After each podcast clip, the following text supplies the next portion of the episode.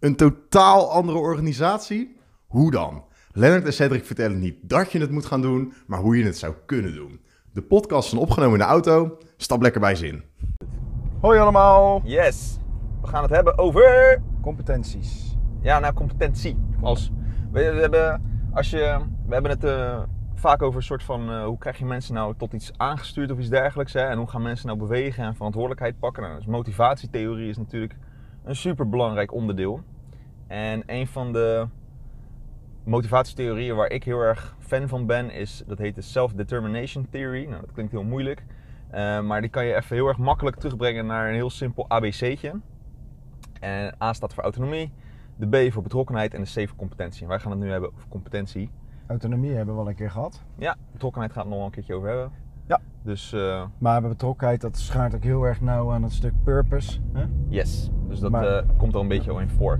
Maar nu dus competentie. En waarom is competentie zo'n belangrijk onderdeel eh, dat mensen motiveert?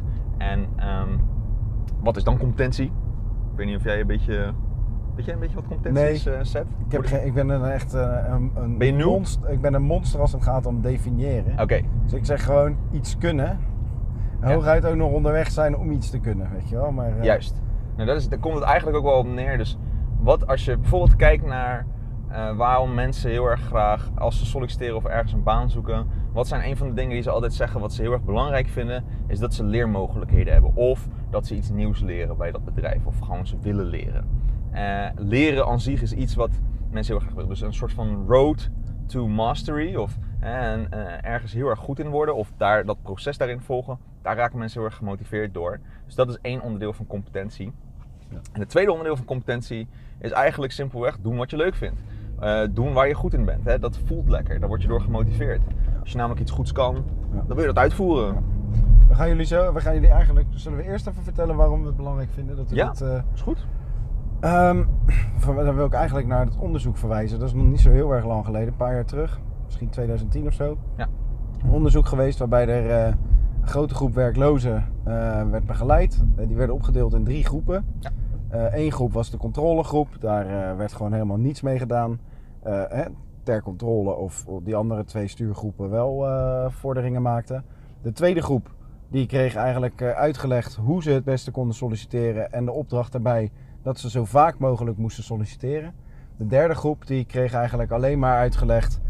joh, het is prettig als je solliciteert. En als je solliciteert, eh, dan leer je daar iedere keer van als het niet lukt. Dus zie iedere faal als een leermoment. En daar werd eigenlijk niet gezegd hoe vaak ze moesten solliciteren. Nou, wat blijkt? Die derde groep die wint uiteindelijk. Eh, dat is de groep waar de mensen dus zo min mogelijk krijgen uitgelegd hoe ze het moeten doen. Maar veel meer waarbij er wordt aangegeven dat het een leermoment is. En wat je ziet is dat mensen daarna zelf die mastery gaan creëren. Die tweede groep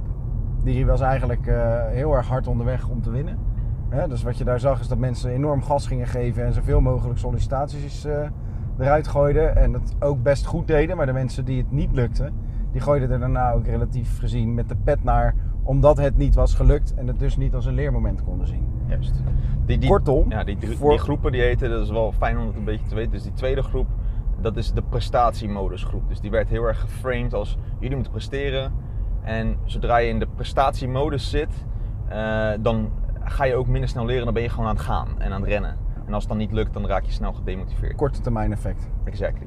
En die andere, die derde groep, dus die uiteindelijk het beste presteerde, dat is dan nog wel grappig, dat werd dus de leermodusgroep genoemd. En die zaten ook in een flow van, hé, ik ben gewoon aan het leren en alle, alle probeersels die ik uitvoer, het is helemaal niet erg wat er gebeurt, want ik ben toch aan het leren. Wat kun je daar voor jouw bedrijf van leren? Het loont sowieso als je gaat motiveren. Dus als je ze of iets leert, of ze in, hè, of ze in een leermodus zetten of in een prestatiemodus. Doe niets, het is niet handig. Als je iets doet, ga dan vooral niet altijd aan al je medewerkers uitleggen hoe ze het moeten doen en hoe vaak ze het moeten doen. Maar zeg vooral dat het een hele grote learning curve is. En dat is boodschap, dat is eigenlijk de hoofdboodschap van deze podcast. Ja.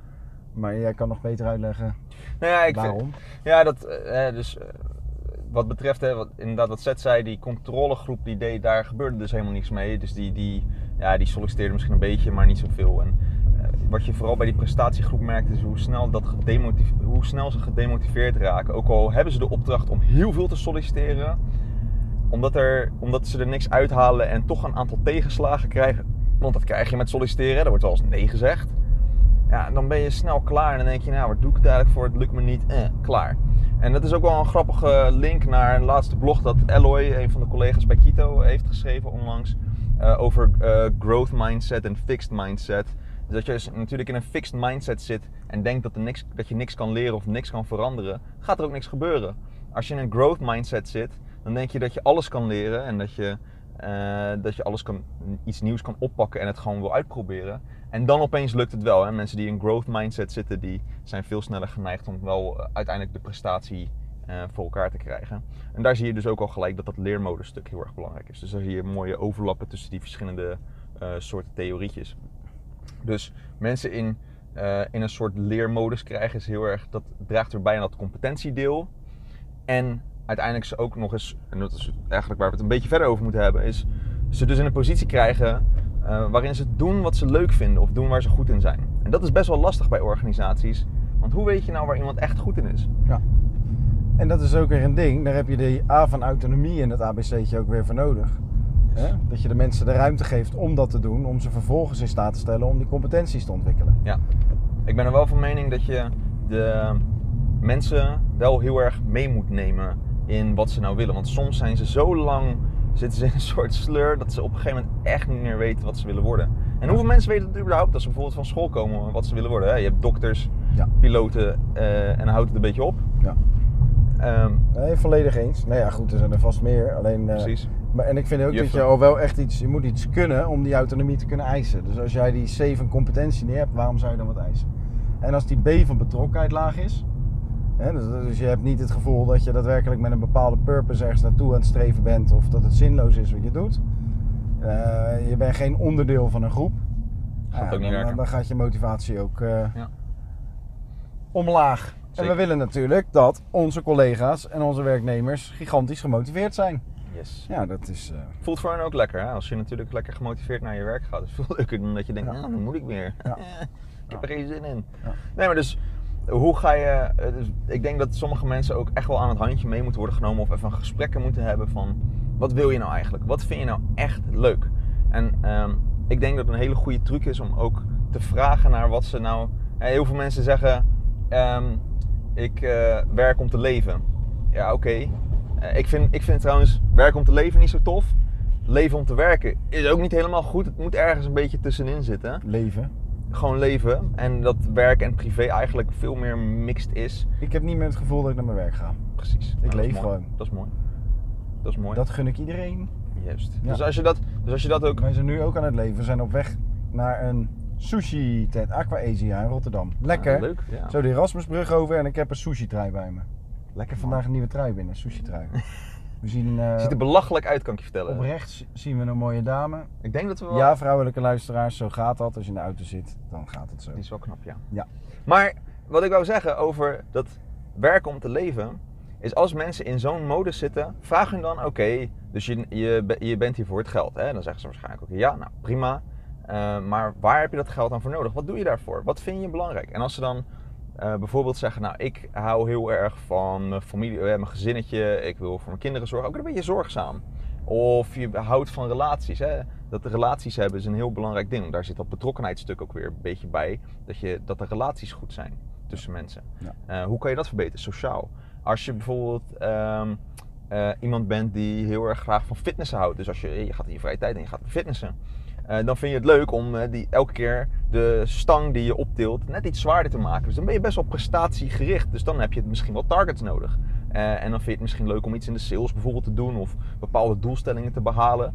Dus hoe kan je dingen die mensen in hun privéleven, zeg maar, eigenlijk waar ze voor werken. Hoe kan je die vertalen naar hun werk? En hoe kan je dat soort van terugbrengen naar hun werk? En ik denk dat je daarmee heel erg ook op het competentiegedeelte zit van wat ze nou echt leuk vinden en echt willen. En dan zijn ze super gemotiveerd. Wat denk jij ervan? Even, ja, voor, eh, Prachtig verhaal. Ik Ik ben het helemaal mee eens. Ja, ik, ik moet eigenlijk weer ergens niet over eens zijn. Nou, ja, dat was pas, we hebben, we hebben onlangs hebben we drie keer gehoord van verschillende mensen. Die zijn het te veel eens. Jullie, jullie lijken soms, nou ja, dat ook. Dat ook. Maar ja, we gaan nog wel een keer ruzie maken op deze podcast. vind ik wel leuk, ja. dat, dat komt nog een keer. We gaan, het een keer. we gaan een keer een stelling poneren waar we Echt niet. weten dat we het gewoon echt oneens zijn. Ja. Maar goed, er werd pas eh, door drie verschillende mensen tegen ons gezegd, jullie lijken soms wel een eh, opleidingsinstituut bij Kito. Ja. Ehm, dat was daarvan? niet per se heel erg positief bedoeld op dat moment door die mensen. Omdat ze die drie, alle drie in aanraking kwamen met een beetje lagere kwaliteit dan waar ze op hadden gerekend.